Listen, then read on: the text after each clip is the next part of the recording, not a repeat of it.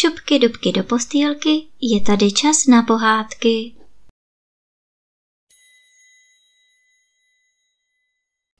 Dnes vám budu vyprávět pohádku Čarodějná studna.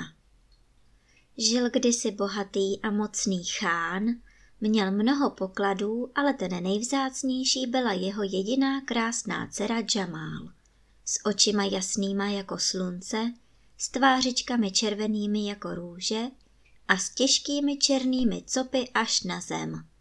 V širém světě nebylo krásnější dívky než Jamal. I tu jednou řekl chán své dceři. Milá dceruško, přišel čas, aby ses vyvdala. Ale tatíčku, já si ještě nechci vdávat, mně je tady dobře svobodné, zasmála se Jamal. Zamyslel se nad tím chán a protože byl nejen mocný a bohatý, ale i chytrý a vyznal se v rozličných kouzlech a čarách, pojal podivný úmysl. Dal vykopat v sadu hlubokou studni a rozhlásil, že jeho dceru krásnou Džamál dostane ten, kdo studnu naplní až po okraj zlatem. Ale ta studna byla čarodějná. Nikdo neměl zlata dost, aby ji naplnil až po okraj. Jenom ten, do koho by se Džamál zamilovala. To ale nikdo nevěděl, jenom chán a Džamál. Přijeli k chánovi nejbohatší ženiši ze široka daleka. Sypali do studny pytle zlata, ale marně. Studna nikdy nebyla plná. To proto, že žádného z nich Džamál ani neviděla, natož aby se do něho zamilovala. Dověděl se o Džamál i jediný syn jednoho nesmírně bohatého krále, mladý Kásim. Mladík smělý a silný, krásný a moudrý, kterému se všecko dařilo, kterému se vždycky poštěstilo. A ten řekl otci, půjdu, nasypu chánovu studnu plnou zlata a vezmu si krásnou Džamál za ženu. Běž, synku, když se ti to povede, bude dobře. Když se ti to nepovede, taky bude dobře. Aspoň poznáš, co to je neúspěch a zklamání. Zlata mám dost a dost, řekl král. A tak Kásim naložil velikou karavanu velbloudů těžkými pytly zlata a vypravil se na námluvy. Mnoho dní a mnoho nocí putovala karavana, než dorazila k chánskému paláci. A když se konečně Kásim ohlásil u chána a ten mu ukázal čarodějnou studnu, mládenec se jenom ušklíbl. Podívej se, cháne, kolik jsem přivezl zlata a ukázal na velbloudy naložené pytly.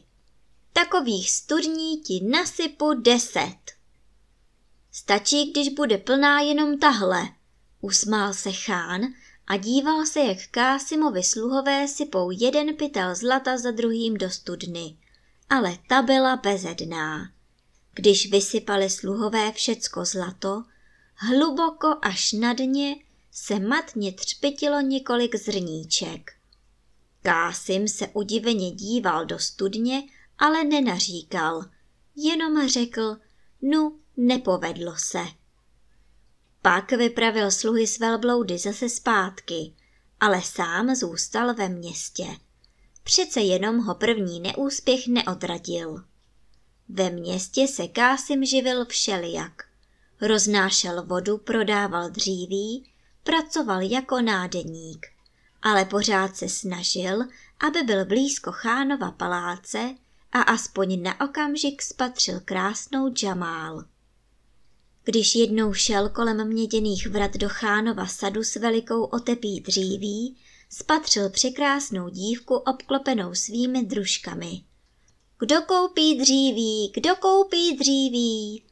Zavolal, aby na sebe upozornil a Džamál, ta dívka byla skutečně chánova dcera, se opravdu na něho ohlédla.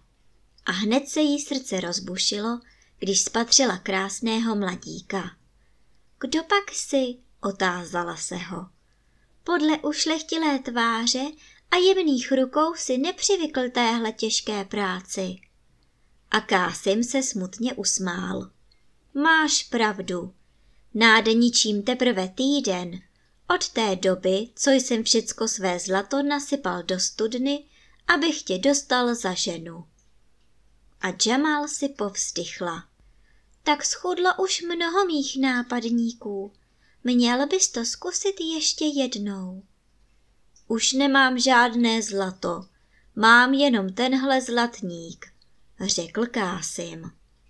Někdy nestačí pytle zlata, ale někdy je jeden zlatník dost.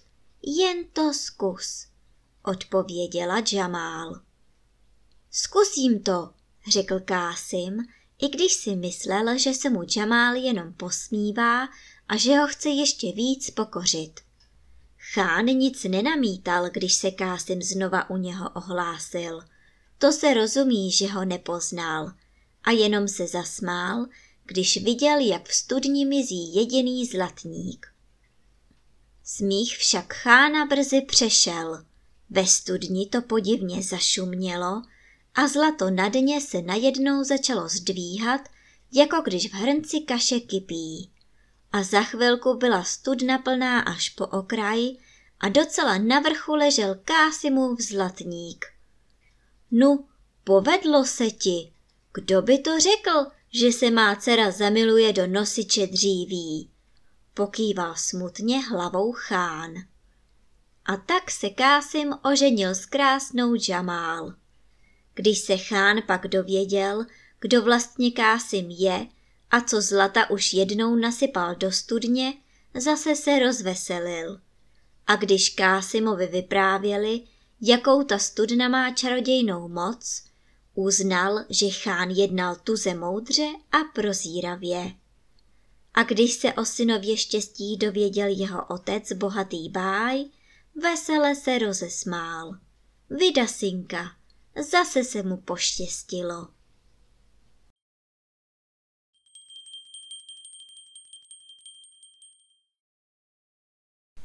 A teď už zavřete očička a krásně se vyspinkejte.